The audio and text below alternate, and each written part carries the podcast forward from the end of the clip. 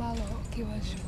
Onia, ae, eu sou maior que eu ajo.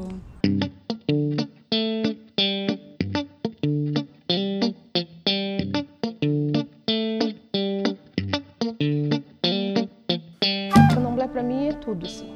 Candomblé é o que me mantém, é o ar que eu respiro, é os meus passos, é o que me dá força para suportar as dificuldades.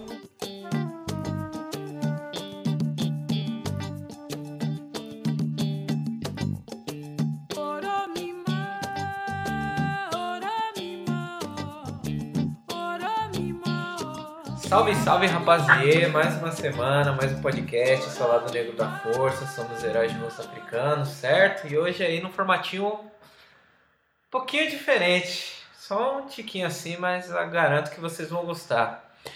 Estou aqui com a maravilhosa e de preceito, Carol aí, Caroline, Desirê, fala aí pra galera, dá um oi. Um salve, um salve a todos. Deveria dizer Mutumbá, né? Para estar de prefeito, um colofé para quem for de colofé, um axé para quem fazer axé. Mas a gente fica com salve. Sim, sim. Aí vamos falar um pouquinho aí sobre esse documentário que ela vai lançar. Você que tá ouvindo, né?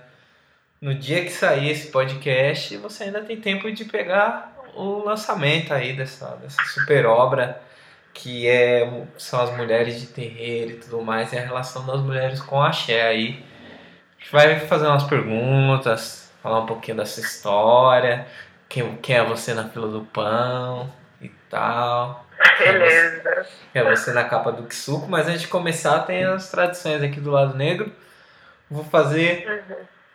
três perguntas bem básicas para você. Que é uma coisa que você considera subvalorizada? Que é uma coisa underrated? Subvalorizada. Pergunta difícil, né? Sabe que eu sou filósofa, né? Já quero debater sobre termos.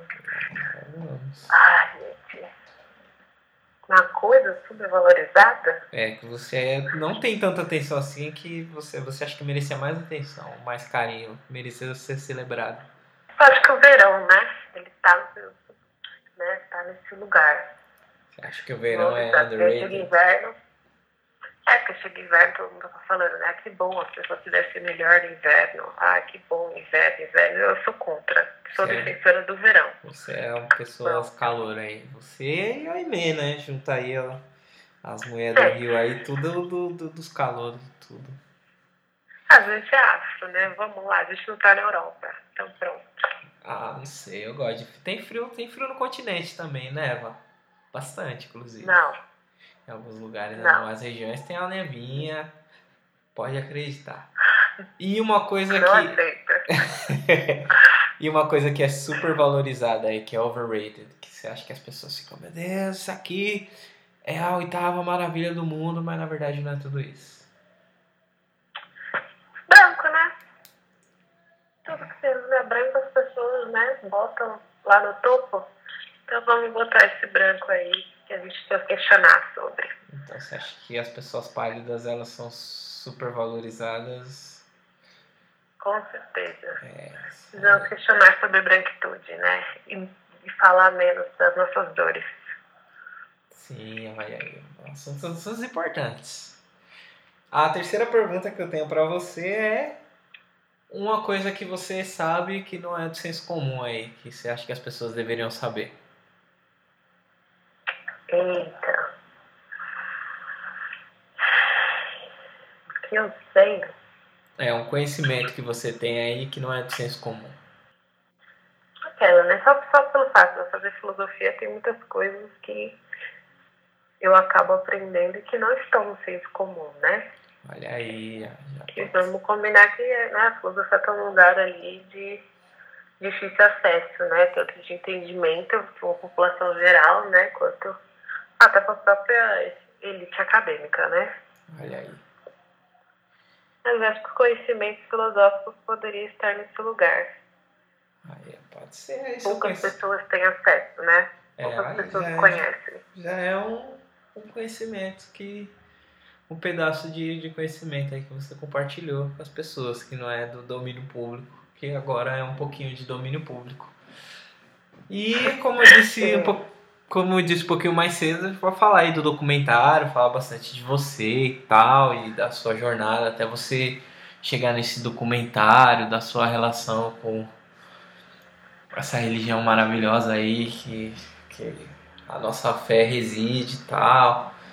E vamos nos conhecer um pouquinho melhor aí, divulgar esse, esse doc maravilhoso depois da vinheta.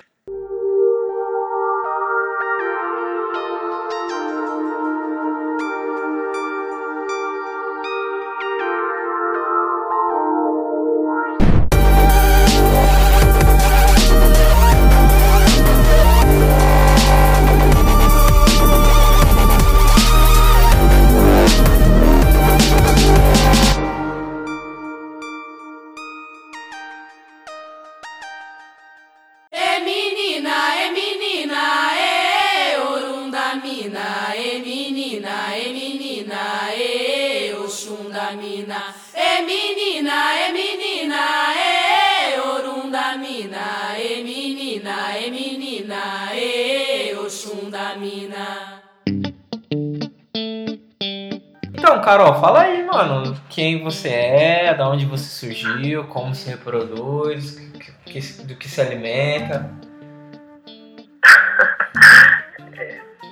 Bom, sou de São Paulo, né? Sempre fui. De muitas regiões, porque eu sempre mudei muito de lugar onde eu moro. Então fui muito tempo da Zona Leste. Agora estou mais pra Zona Sul, mas não me limito às regiões de São Paulo, né? Porque a gente acaba percorrendo por muitos lugares. Culturalmente, né? Pensando em chegar até o documentário, que eu percorri sempre muito sobre a cultura afro e essas influências, né? Tipo, desde. E sempre muito crítica, né? Criticando, faltando a questão racial. Então sempre mexi muito com produção cultural, é, eventos que relacionassem a temática.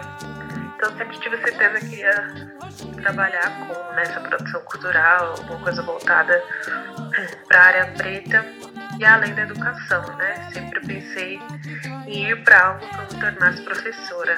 E aí acabei escolhendo a filosofia, né? Ainda que não dou aula de filosofia, mas sou educadora social.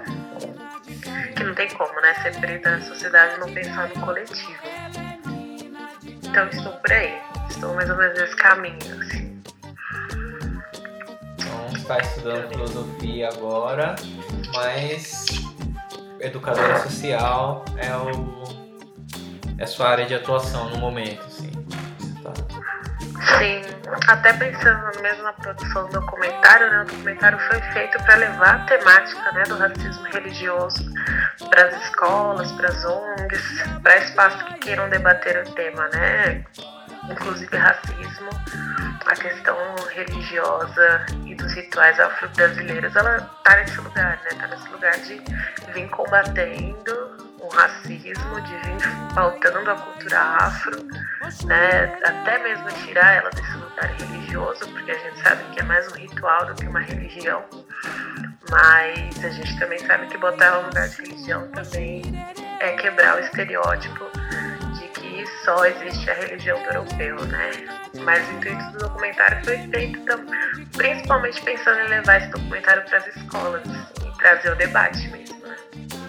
É, e é bem Embora louco, né? seja nesse formato audiovisual, a gente acredita que ele, sendo audiovisual, ele chega mais próximo dos jovens, né?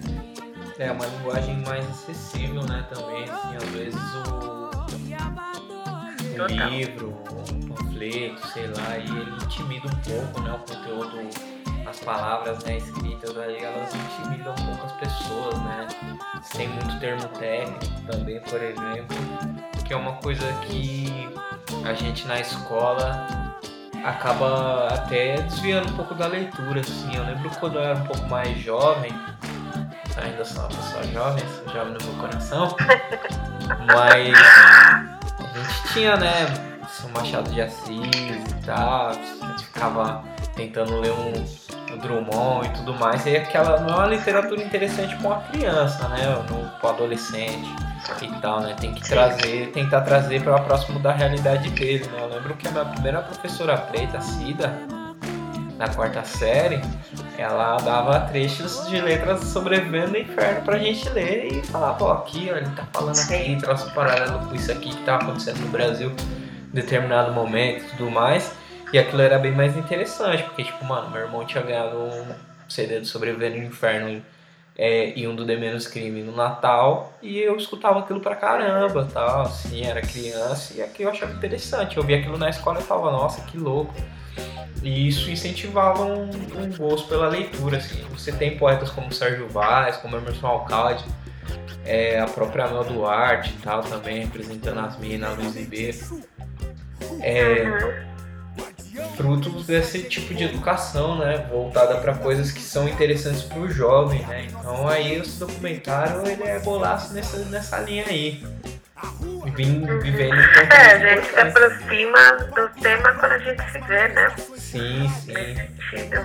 E no momento onde o Brasil tá mais polarizado, né? Assim, mais agressivo, talvez. Assim. Por mais que se a gente for pegar números, pesquisas e tudo mais, vai falar que não, que a sociedade melhorou, que a sociedade está menos agressiva, que a sociedade está menos sei que, sei que lá. Só que hoje em dia, né, com o advento da internet, tudo é mais visível, né, mano? E o ódio também está cada vez mais visível aí. A gente tá vivendo uma segunda parada assim de que os nossos mais velhos aí, quando você vai no Ilê, falava que os caras invadiam, quebrava as coisas, mandava parar e tal. A gente tá vendo bastante coisa aí no Rio de Janeiro, até em São Paulo, né? O pessoal chega a agredir até criança por causa disso e é uma coragem imensa, né, mano? Colocar tudo isso de gente, tipo, é, se expor e falar, não, realmente eu acredito aqui, na minha fé no, no orixá, e minha fé nessa cultura, nessa oralidade que a gente tem. É uma coisa muito importante, muito corajosa, mano. Você quer falar um pouco mais sobre é, como surgiu a ideia do documentário também então. Sim. É, então, o documentário foi pensado lá em 2016. Foi um primeiro esboço da ideia, né, que eu olhava assim, estava entrando no candomblé, né, porque eu frequentei por um tempo a banda, mas quando eu entrei no candomblé comecei a ver, acho que essa cultura e essa ancestralidade, né, de um outro jeito, né, que é muito mais, sei lá, né, fica até meio bizarro, fica até meio clichê, mas muito mais raiz, assim, literalmente, que você vai vendo toda a história do Brasil dentro do candomblé, toda essa história né, desse processo do colonizador, escravizando né, os africanos, trazendo para cá, é muito forte, né? O quanto o candomblé traz todo esse processo histórico que a gente sofre aqui, porque a gente também não tem como não dizer que o candomblé ele é brasileiro, né? Ele é oriundo dessa diáspora. E aí, né, nesse processo de entrando no candomblé, olhando para essa essa cultura, para esses rituais, eu olhei e falei, cara, preciso levar esse tema, preciso levar essa parte histórica para mais gente, né? E aí em 2016 a gente começou a fazer um esboço de uma ideia de fazer um documentário e tal, que falasse sobre isso, mas como falar sobre isso. E aí veio a ideia, né, de dar voz às mulheres, né, pensando que o candomblé ele é matriarcal, né, poderes o principal estava com as mulheres, estava principalmente as mulheres pensando nos orixás femininos. Então a gente traz, traz com esse nome, né? Yalodê, mulheres resistindo. Pensando em Oxum, né? Que além de ser a dona do, né, do meu ori, dona de minha cabeça, é ela que dá vida para tudo isso. Pensando por que do título, né? Como que ela ganha esse título de ser né, de ser a mulher da sociedade, né? Muitas falam por aí que ah, é uma é a orixá mais feminista por lutar pelas mulheres, né? Mas a gente sabe que feminismo tá é muito atual para esse contexto tão ancestral que é o Xum, né? Então, não queremos trazer aqui essa ideia de Yalodê, a mulher feminista. A gente quer trazer Yalodê como uma força feminina e fundadora de toda uma ancestralidade do candomblé, né? Que conta o Itã que Yalodê, Oxum recebe o título de Yalodê por conseguir convencer que os orixás masculinos, né, quando os homens se reuniram para criar o mundo, esqueceram de chamar as mulheres, simplesmente não chamaram nenhuma das, das orixás femininas. E aí nesse processo, o Oxum olha para aquilo e fala: bom, se tem nenhuma mulher criando o mundo, não vai ter mundo. Então ela fala que ela tira toda a fertilidade do mundo, né? E Oxum, como água doce, é, sem água doce não há vida, né? Então ela tira toda a fertilidade do mundo, né? Das plantas, da água doce dos animais, da água dos homens beberem. E aí os homens pensando, tipo, nossa, mas o que acontece nesse mundo não tem vida? E aí eles perguntam ao Dudu, e o Dudu fala, vocês não chamaram o Xum, vocês não chamaram as mulheres para criar o um mundo, as mulheres que têm a força para dar vitalidade ao mundo, né? É, peça desculpa e chame as mulheres para participar desse mundo, porque o mundo tem que ser uma criação coletiva de todos juntos, né? E aí, reconhecendo essa ação de Oxum, é, Oxum ganha esse título de a mulher da sociedade, né? sentido de, de, de, dela fazer perceber né, o quanto é importante o poder feminino para se existir. Então, nessa perspectiva, a gente precisa entrevistar essas mulheres, as mulheres que existem hoje e como elas ainda resistem no mundo, né? Trazendo suas histórias e como elas resistem no candomblé, né? Tirar o olhar muito folclorizado que você tem no candomblé hoje, né? Principalmente pro candomblé, principalmente para essas mulheres, assim. Então, o foco do documentário foi pensando em dar voz para essas mulheres e como nós resistimos a tudo isso até hoje, né? Depois de tantos e tantos anos, ainda estamos aí resistindo a ele, cultuando ele, né? Ah, e, e também esse lance, né? Por mais que geralmente a, as Yabas elas não recebam aí numa, mais uma da, de lista de coisas que são é, subvalorizadas aí né, pela sociedade, o pessoal não, não, comenta tanto assim, por mais que tenha também uma outra onda aí que não é tão interessante, que é essa de das pessoas darem uma folclorizada, pensar que é um signo, alguma coisa desse, desse dessas uhum. aí que a gente não quem vive mais próximo ao candomblé assim, não é tão a favor, né? De, de pensar dessa forma, é importante também a gente pensar ele é, e como as relações dentro do candomblé elas são, não vou dizer modernas, né? Mas elas já são é, relações que contemplam o, o feminino e o masculino, assim, que tem um que, que tem uma estética diferente do que a gente está acostumado a ver, né? Com, dentro do cristianismo e dentro de outras religiões ali do pessoal do deserto, né? Que também é nós, que os pessoal dá uma furtadinha no, no que tinha no Egito ali de, de, ideologia, mas sempre coloca a mulher como uma cidadã de segunda classe, assim, não tem muita voz, né? E aí a gente parte pro, pro continente Sim. e tal, e essa relação, por mais que não seja um culto, como você disse, 100% raiz ali, não é uma coisa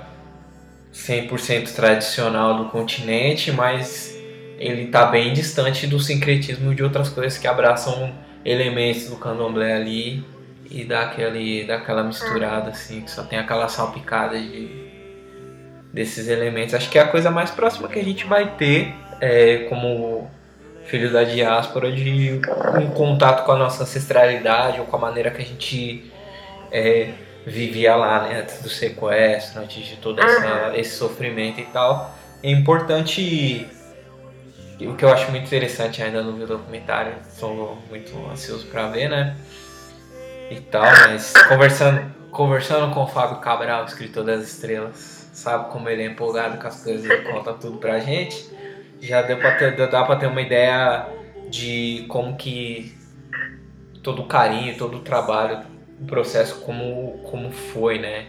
Tal, assim. E os paralelos. Eu espero que, que não tenha soltado spoiler aí. Aqui, eu sou uma pessoa. Eu posso falar por mim, não sei o pessoal aí que vai ouvir e tal. Mas eu sou uma pessoa que não acredita em spoilers. Eu acredito no poder da experiência, no, no processo. Se você, então, me falar, se você me falar, ah, eu fiz ABC Aí você fala, ah, mas tudo bem, mas como que você chegou no ABC? Aí que é legal. É que você dá a resposta da continha não é interessante no exercício. Eu quero ver o, o processo, como se desenvolveu e tudo mais, né? Ele falou que tem uma relação muito legal com as gerações, né? Você tem muitas, muitas personagens do, do documentário são mães e filhas, ou são pessoas mais velhas e mais novas, assim. E é uma parada louca, né? Porque se a gente for pensar que a gente está há mais de 500 anos aqui nessa terra estranha, esquisita, que não é nossa, falando um idioma que não é nosso, é, contando os dias num calendário que não é nosso.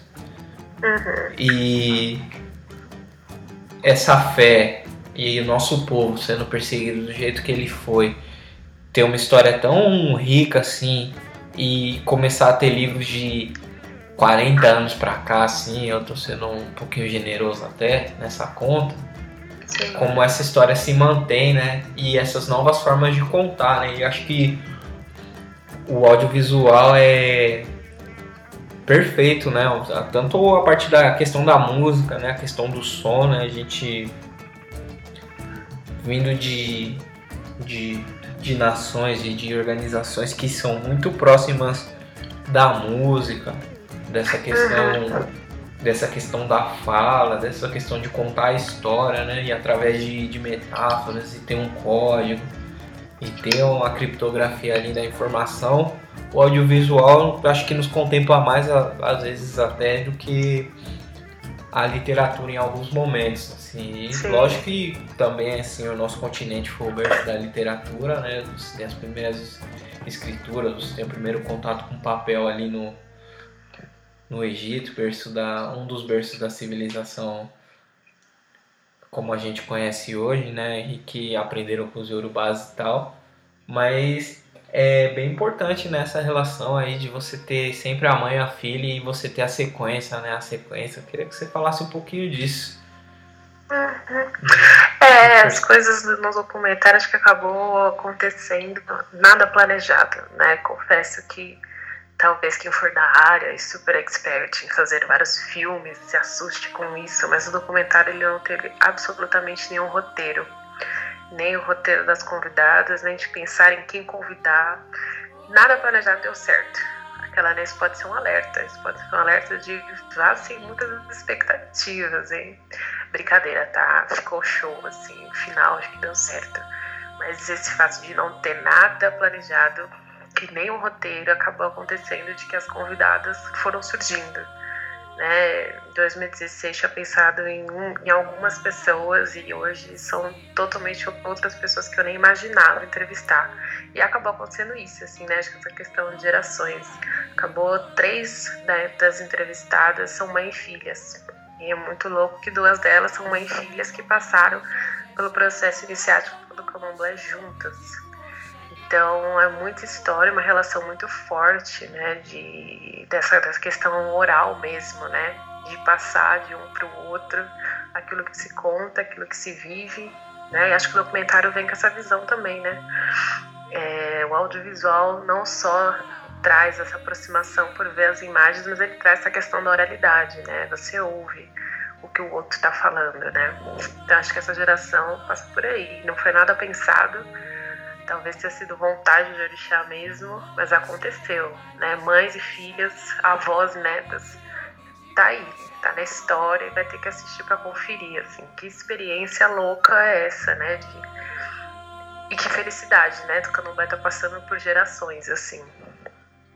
É, mais uma vez, né? Com tudo, tudo jogando contra, assim, a gente é, conseguir perceber que a gente tá aí ainda, existem, existimos e resistimos, e isso está sendo reproduzido e tal, e as pessoas, é, por mais que enfrente a oposição, né? Que é um posicionamento, né? Quando a gente escolhe se na verdade, é, é um mix, né, mano? De, de da gente escolher seguir a fé no orixá e do orixá chamar a gente e tal, e falar, não, esse aqui é o seu caminho, e vai afunilando você pra seguir essa, essa trilha aí, né? Por mais que você tente até evitar e tal, alguma coisa assim, sempre vai te. Todos os caminhos acaba levando pra casa, né? Sim. E a, a importância né, de, de ser dessa forma, né? De você poder também mostrar o olhar do mais novo e o olhar do mais velho. Por mais que a gente tente preservar algumas tradições, dá para perceber que as coisas estão mudando, que as coisas vão se modernizando e mas o que é importante continua sem continua tendo essa manutenção do, do, que realmente é importante, a questão do respeito ao mais velho, a questão da comunidade, que é muito importante mesmo, a questão da, do, do contato com a natureza, do contato com uma das nossas línguas mães, né, que é o Yorubá, e a gente aprende algumas palavras, e aprende as cantigas, e aprende significados. Que é importante você não só, né, você tá cantando lá, mas você saber o que você está cantando, saber o que você está falando, saber sua hora de falar também, né? E o autoconhecimento, né? Que quando você fica de preceito, você não pode nem se amar, mas você pode ficar ali no, no momento de você contemplar, né, suas decisões de repensar, porque às vezes a pessoa esbarra com você, às vezes a pessoa é meio pilantra com você, você preciso mandar essa pessoa ir para aquele lugar, mas eu não posso, você vai. E entender que às vezes até dentro do preceito você erre, a importância de você se desculpar também, né, e não repetir o seu erro e tal. É, isso é louco, né, para uma geração como a não vou falar tanto a minha, né? Porque eu cresci um pouquinho pra internet, aí eu cheguei já na minha adolescência, era moleque piranha e já tava, pelo menos os MSN já tava cantando, né? Mas esse imediatismo assim, quando você entra no ilê, você já breca tudo, né? Você já tá ali à disposição das pessoas de poder ajudar, de tentar entender, de poder querer ensinar a pessoa que tá próxima que também está buscando esse tipo de iluminação, esse tipo de ambiente e tal, e você sim se torna uma pessoa melhor nesse, nesse sentido, né, mano? E você ter essa relação, né, de você já tá dentro do documentário buscando é, buscando essa raiz, né? E aí você tem essa relação ainda de das personagens, né, que são mãe e filha, que é uma é a continuação da outra, assim não tanto na genética ou de, de maneira espiritual, né? Porque você, você tem a Orixá, você tem as pessoas que ela cuida lá, tá sendo Yaô ou Seneked e tal. É, você tem essa, essa relação né, do cuidado e poder vislumbrar um pouco do que é a próxima geração, dar um pouquinho uma olhada no passado e ter uma é. vislumbrada do futuro a partir desse, desse próprio passado também, né? As, das relações, assim. Você disse que você não planejou, né? As coisas simplesmente acontecem e tal, né? Mas acaba sempre indo da melhor forma. Eu acho que por mais que quando a gente vai fazer as coisas, né, não seja tão planejado assim, mas acaba meio que seguindo um plano que você tinha na sua cabeça e olha, nossa, junta com a ideia que eu já tive lá atrás, assim, que eu achei que nem ia dar certo e tal. É, é bem louco, assim. E como que foi pra você porque é difícil, né? No Brasil, você, eu, como artista, até, de outras pessoas, outros amigos aí que produzir qualquer conteúdo de maneira independente no Brasil é complicado. Em qualquer lugar do mundo é complicado, né? Aqui onde a gente não tem um incentivo mesmo à cultura, seja a pessoa você tocar no erudito ou a pessoa pegar e tocar uma pisadinha no bar, mano, eles vão enfrentar desafios similares, a entrada para equipamentos e tal. É, ainda mais se tratando de audiovisual, né, mano? Que Sim. é caro e exige mesmo. Você tem a câmera XPTO e a lente Y pra você fazer a tomada tal. Precisa ter uma experiência com fotografia para fazer, ou você pode fazer na raça, bem guerrilha mesmo, e depois você vai aprendendo. Conforme você for fazendo, você vai no feeling e tal, mas explica aí, mano, como foi esse corre de tipo, ah, quero fazer um documentário, mas só estudei filosofia, tá ligado? Sim. É, então, o Teofaz teve um processo aí muito autodidata, né? De olhar e falar, bom, nunca peguei numa câmera, né? Além daquela lá, aquela. Como é que chamava aquela câmera lá que sempre fazia uma propaganda lá? A TechPix, né? né? Falei, bom, o que, que tem para além de uma TechPix, né? Ele é, nunca nem tive. Foi um processo meio autodidata, né? De tipo, bora, eu quero fazer, vou aprender a fazer. E aí aprendi muito vídeo, muito de como faz, como fizeram, como é. E aí vem um segundo processo extremamente burocrático, né? para fazer, você precisa de um mínimo de verba para isso, né? Nem que seja a grana do busão pra você pegar e ir até a pessoa, entrevistar e tal, pra sua casa, você precisa de um mínimo de verba para isso. E aí vem um outro processo extremamente burocrático, que foi o de pensar em realizar esse documentário pela verba de editais, né? Editais da prefeitura, governo e tal. Que eu acho que isso é um outro assunto também que as pessoas precisam ter acesso, né? Precisam entender como é que funciona o edital, precisam entender que existe verba pública para realizar os seus projetos, né? Seus enquanto pessoa física mesmo, né? Enquanto cultura, né? Principalmente né, pessoas que estão na periferia, a prefeitura foca muito nessa galera em realizar projetos voltados para a periferia, né? E esses projetos estão aí, essa verba está aí e é, e é grana, né? Tipo, geralmente são aprovados 200 projetos por aí, pensando em município, né? Verba federal. Tem mais um outro número bem alto de projetos que podem ser aprovados. E aí é um outro debate que eu acho que poderia, assim, levar para um número muito maior de pessoas de tipo, galera, vamos tirar o projeto da gaveta e realizar, porque tem como. E aí em 2017, é, 2017 foi aprovada num desses editais da prefeitura, então eu consegui uma verba, ainda que a verba mínima do edital, para realizar esse documentário, né? E aí você começa a falar com a galera que é né, da área, que é experiente no assunto e tal, começa a trocar ideia com cineastas, produtores, e aí você começa a vir com a conversa de que, ah, não, você fazer um documentário, você precisa da câmera, né? XPTO. Aí você olha assim, você fala, cara, mas a câmera XPTO é 30 mil. Mano, isso aí é a verba é toda que eu digital, tenho. Né? É, você olha e fala, não, impossível. Aí você lembra lá, né, de Glauber Rocha, né? Tipo, meu, você faz um filme com uma câmera na mão, né? E a vontade no coração e vai.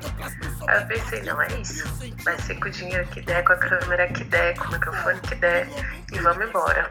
E foi, né? E foi. Tanto que o documentário é feito com só uma câmera, é, só um microfone só duas pessoas. Lógico que depois a gente tem uma galera que ajuda a gente, né, a levar, né, a estar tá junto com as pessoas, a estar tá no dia de gravação, porque minimamente precisa, né, segurar uma bolsa, montar um tripé, mas enfim, com o mínimo que a gente teve, a gente conseguiu a produção e rolou, foi. É, tem que aproveitar os editais enquanto ainda existe, né? Tipo, tá cada vez mais escasso, tá sucateando pra caramba, assim, e tal. E a importância do, desses, é, desses editais e a, a, falta de divulgação que eles têm, né? E também tem um, umas, umas outras questões, né? Porque sempre, às vezes, todo ano é sempre as mesmas pessoas que são contempladas e tal. Tem algum... Tem algum algumas mágicas aí que a gente tem que fazer para desenrolar, né? Lógico que muitas coisas a gente precisa mesmo, né? Tem, tem que ter a câmera que filma 4K, não sei o que, não sei o que, que dá pirueta, não sei o que, não sei o que lá. Se você quiser filmar esse negócio aí, o filme, se quiser filmar, não dá para filmar o Pantera Negra na T3i, mas ao mesmo tempo a gente tem que começar de algum lugar, assim, não dá pra gente ficar esperando chegar e cair a câmera do colo, porque não é assim que as coisas funcionam, né? As coisas elas agem elas acontecem de acordo com as nossas ações, né? O mundo reage às nossas ações também, né? né? A, gente, a gente não pode ficar só reagindo, né? Tem que agir. E é, é importante, né? Esse, esse lance de você ter uma ideia, focar, se jogar e tal, é muito importante mesmo. É, e isso te dá bagagem para você fazer o próximo edital e aconselhar pessoas para fazer o próximo, fazer para fazer o próximo documentário também, as pessoas se inspiram, né, mano? Que é uma coisa que às vezes nem é a sua área de atuação, né? Tem um amigo meu que falou um negócio, às vezes a gente é bom numa coisa, mas a gente tipo, é bom na outra também. A gente, tipo um pregador, mano. Pode servir para pregar roupa no varal, mas também pode pegar e prender o salgadinho quando a gente já abriu. Tem que se virar, né? E uma das coisas que a gente mais sabe fazer é se virar, né? Tipo, se vive no, sai, sai do precariado, tem que transformar o arroz em sete refeições aí uma semana, feijão e, e também e tal, arroz e feijão tem que reinventar as coisas pra gente conseguir sobreviver e tal. E, e isso é uma coisa muito que, que dá um dá uma traz uma riqueza muito muito muito boa, né? Coisas muito grandes pra gente. Dá uma liberdade pra gente poder criar outras coisas, né? Porque se com pouco a gente já consegue fazer, aí se vem, cai aquela vida da hora, assim. Cai aquele dinheiro que você, nossa, nem sei o que eu vou fazer com isso. Aí você já, pô, já resolve mais coisas, consegue fazer coisas mais grandiosas, assim, a gente a gente é abençoado por essa criatividade, né? E você pretende fazer algum outro documentário? Já tá com alguma outra ideia e tal? Aquela ideia a gente sempre tem, né? Mas por enquanto tá na gaveta, né? Caso role alguma coisa, saia alguma coisa, Talvez vai ser daqui a um tempo ainda. Não sei. Aguardo o convite para segunda entrevista, né? Para falar, ó, oh, saiu, hein? Eita, não. não que eu queira deixar um ar de surpresa. Mas tá na gaveta é. É, mas é importante estar fora da gaveta, discutir essas ideias aí, proteger as que precisa proteger e espalhar as que dá pra espalhar, né? É bem massa. Quando que estreia esse documentário?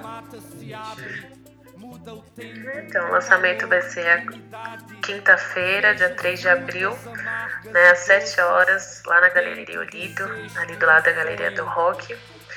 E aí, pô, acho que eu posso dar uma notícia inédita, né? Em primeira mão, por enquanto, em primeira mão ainda. No dia do, do lançamento, teremos a presença do, do grupo Ilu Obadimi, né? As mulheres que tocam vão estar tá dando um, um mini show pra gente no dia do lançamento. Além de contar, né, com uma deliciosa comida feita pela chefe Priscila Novaes, seu afro buffet Quitanda das Minas. Então é isso, a gente vai juntar tudo, além do documentário, em audiovisual, essa cultura oral, né? Vamos ter a comida, né? Que o buffet é de comida africana, teremos uma batucada que é uma batucada africana de terreiro, tudo ao vivo e audiovisual ao mesmo tempo. Ai, que maravilha. E além disso, depois, né, que tiver estreia, ele vai ficar disponível para as pessoas é, poderem usar na sala de aula, escola. Vai sim. A gente pensa que a gente pensa que se rolar outros convites, a gente pode estar indo fazer os debates, discutir sobre a temática, né? Que acho que a conversa depois do documentário acho que é o que é mais rico, né? Mas vamos disponibilizar o vídeo no YouTube, sim. E aí a gente disponibiliza, sobe página no evento, YouTube, para ter acesso para todos. É, também é importante, né? O streaming, o acesso, né? Ainda mais. Com certeza. Da, essa nossa, nossa fé que as pessoas não têm tanta informação, né? E é mó chato. Amanhã, que hoje a gente tá gravando na quinta-feira, amanhã Sexta-feira é o famoso dia do preceitinho, de geral, que é aquele que as pessoas. A sexta sagrada. É, nossa, toda sexta pra nós é sexta-feira santa, né? E. Com certeza. Sempre tem aquele comentáriozinho, tipo, ai, ah, mas e aí? Você é enfermeiro? Você é. Não, você tá. É Réveillon? Sempre tem aquela aqueles do comentário extremamente sem graça, né? E às vezes, muitas vezes até. A do Réveillon, a do Réveillon vi bastante, hein? Ah, a gente cansa de ouvir, né? E eu, por ser uma pessoa muito safra, eu já sempre respondo da melhor forma. Falo, não, sexta-feira, dia, dia do, do, do funfun, né? Tem que ficar de branco e tem que respeitar aí. É só isso. E eu não posso fazer determinadas coisas por causa da minha fé. Uhum. Aí as pessoas ficam, ah, é? É, e aí a pessoa fica com a cara de cocô porque ela pensou que eu ia me sentir ofendido porque eu tô de branco. E eu acho que é muito importante que esse diálogo ele se torne natural, assim, a gente precisa normalizar esse tipo de conversa, né? Sobre a importância do que do que a gente cultua e tal, e também desmistificar várias coisas, né? Porque candomblé não existe demônio, né? Não tem essa coisa de ah, tem uma força maligna que possui o coração do, dos homens e faz eles fazerem as maldades. Pois é, está na religião dos outros, né? Sim, aí eles querem trazer os demônios deles e aplicarem para as outras, os medos também e tal, né? E, e aí não, não é isso, não é isso. Nem em demônio a gente acredita. E tal. Pois é. E é importante esse diálogo, ele precisa acontecer em outros ambientes, né? Tipo, no seu ambiente profissional, assim, se você tem uma abertura para falar tá, livremente sobre isso, assim, acho que as pessoas não, não, não tem que ter medo de. E a gente sabe, né, que o ambiente corporativo ele é extremamente racista, ele é opressor, ele é homofóbico mesmo, é machistão, zoado. Mas eu acho que toda a oportunidade que a gente tem de normalizar esses debates, assim, ela tem que ser bem-vinda, tem que ser acolhida. É, ideias como essa, da gente poder discutir abertamente, discutir outros temas, é, tendo não não que fique em segundo plano, né? Não que a nossa fé fique em segundo plano, não que nossos rituais e tal fiquem em segundo plano seu documentário, mas é interessante que a ideia ali, a gente está falando de mulheres e fé, né? Sei que ainda não vi, mas coisas que a me contou, tem ali ancestralidade, falando sim, tem a coisa de você transmitir isso para a próxima geração e de você ver como essa geração atual ou como uma geração anterior percebe as mudanças que foram que estão rolando na sociedade e tal, mas é um debate que tem que ser normalizado. Então, é a oportunidade que a gente tem maravilhosa de, de poder trocar ideia simplesmente sobre isso, assim, de eu poder chegar e falar com a pessoa que às vezes ela não ela não, não foi impactada negativamente com algum comentário já, mas só a oportunidade de, de mostrar um pouquinho da pessoa não ter medo, né? Porque a maioria do da rejeição que a gente sofre, né? Devido ao medo e tal, e a falta de conhecimento mesmo, a falta de contato, né? A pessoa, ah, realmente, é isso aí e tal. A pessoa quer dizer que vocês saem voando meia-noite e, jogam cocô de, cocô de bomba na casa das pessoas. Ah, mano, a gente nem faz isso. E tem esse negócio, ah, que vocês estão demônios, mano, a gente nem acredita em demônio. E quando você começa a ter essas conversas e começa a normalizar essas coisas, né, coisas positivas, a gente começa. É, a gente tem um exemplo aí de grandes séries que estão saindo aí e tal, né? Você tem Scandal, você tem é, How to Get Away with Murder e tal, e você tem um lance da Chimamanda, né, que é a questão da história única. Sim. Que é um, do bingo do lado negro, tem algumas coisas que a gente fala que é. Essa é uma. Se o bingo do lado negro é a história única. Se você só vê a pessoa retratada de uma forma, é, você vai acreditar que todas as pessoas são daquele jeito. Se a gente.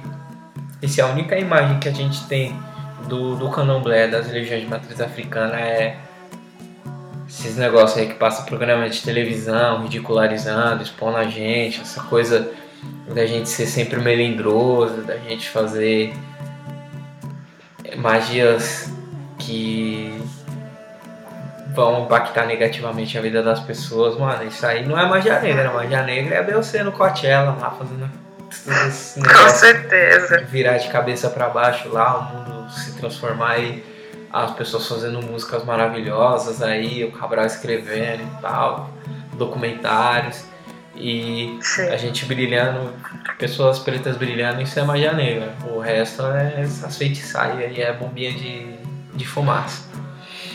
Não, com certeza. É, o intuito do documentário é isso mesmo, né? Pensar, disseminar a ideia, trazer um outro debate, um outro olhar, né? Quebrar esses estereótipos, né?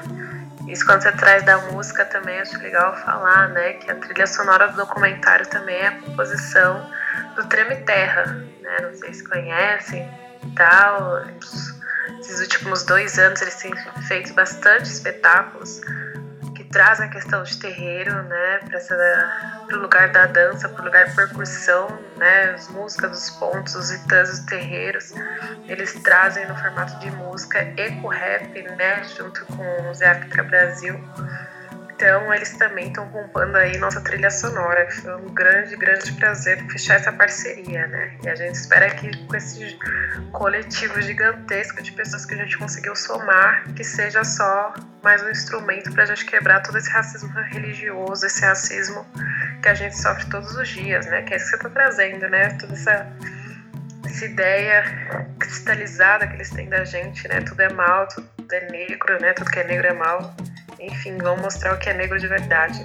Sim, é muito importante que continue aí. África, nossa, muitos e muitos e muitos e muitos anos aí é, carregando essa mensagem, assim, são pessoas que têm imenso respeito, imensa credibilidade também, poder poder você é uma pessoa jovem, poder trabalhar com essas pessoas e poder também ter o respeito dessas pessoas que são os mais velhos, que são pessoas que confiam também, que acabam, por mais só de trabalhar com a gente, né, de ter esse contato, elas acabam confiando também o legado da cultura preta pra gente, né, mano, pra gente no futuro próximo ser esses mais velhos pra uma nova geração que tá vindo aí, né.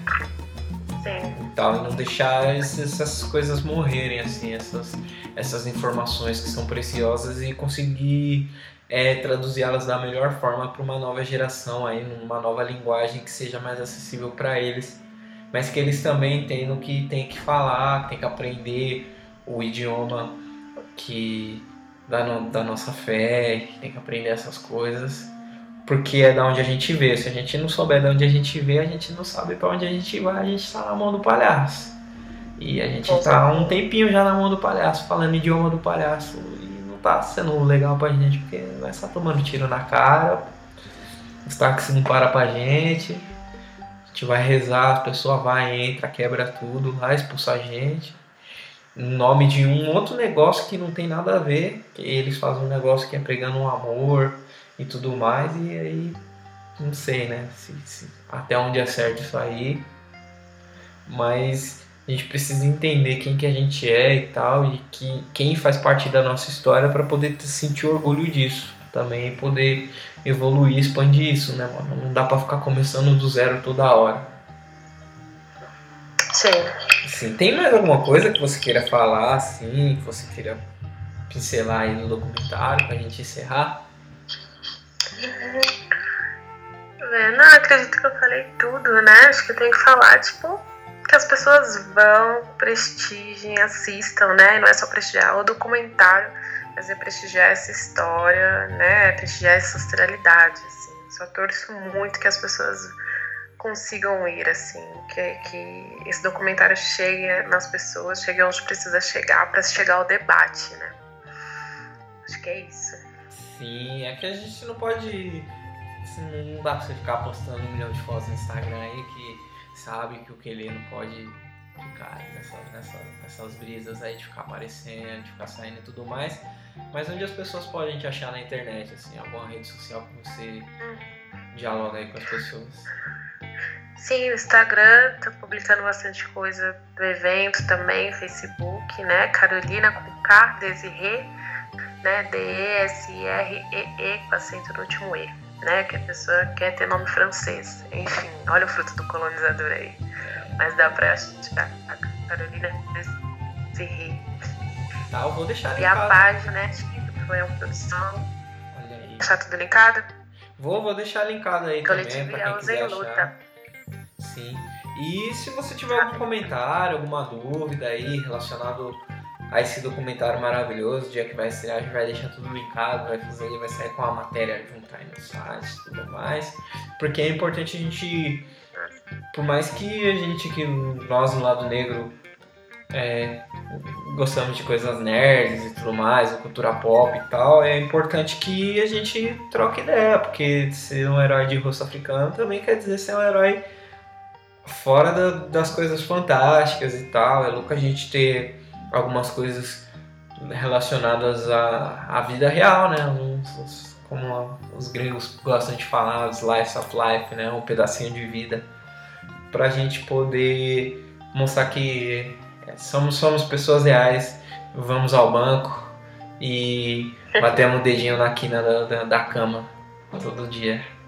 Como todo mundo aí, todas as pessoas normais, né? Acho que é isso. Somos heróis de rosto africano. E até a próxima. Dá um tchau pra galera aí, Carol. Um tchau, boa noite. Espero todo mundo dia 3 lá no Olido, hein? Valeu, gente. O Treme Terra chegou Oh, oh, oh, nessa levada que eu vou. no toque do meu tambor. O Treme Terra chegou Oh, oh, oh, nessa levada que eu vou. no toque do meu tambor. Bora dançar na levada do meu timbal, acompanhado dos anjos do astral. Bora dançar na mesma euforia. O axé do treme terra é pura energia. Bora dançar na levada do meu timbal, acompanhado dos anjos do astral. Bora dançar na mesma euforia, o axé do treme terra é pura energia. Preto, preto, preto na cor, preto na cor. O treme terra chegou. É som de preto, preta, preto na cor, preta na cor, o treme terra chegou. É som de preto, preto, preto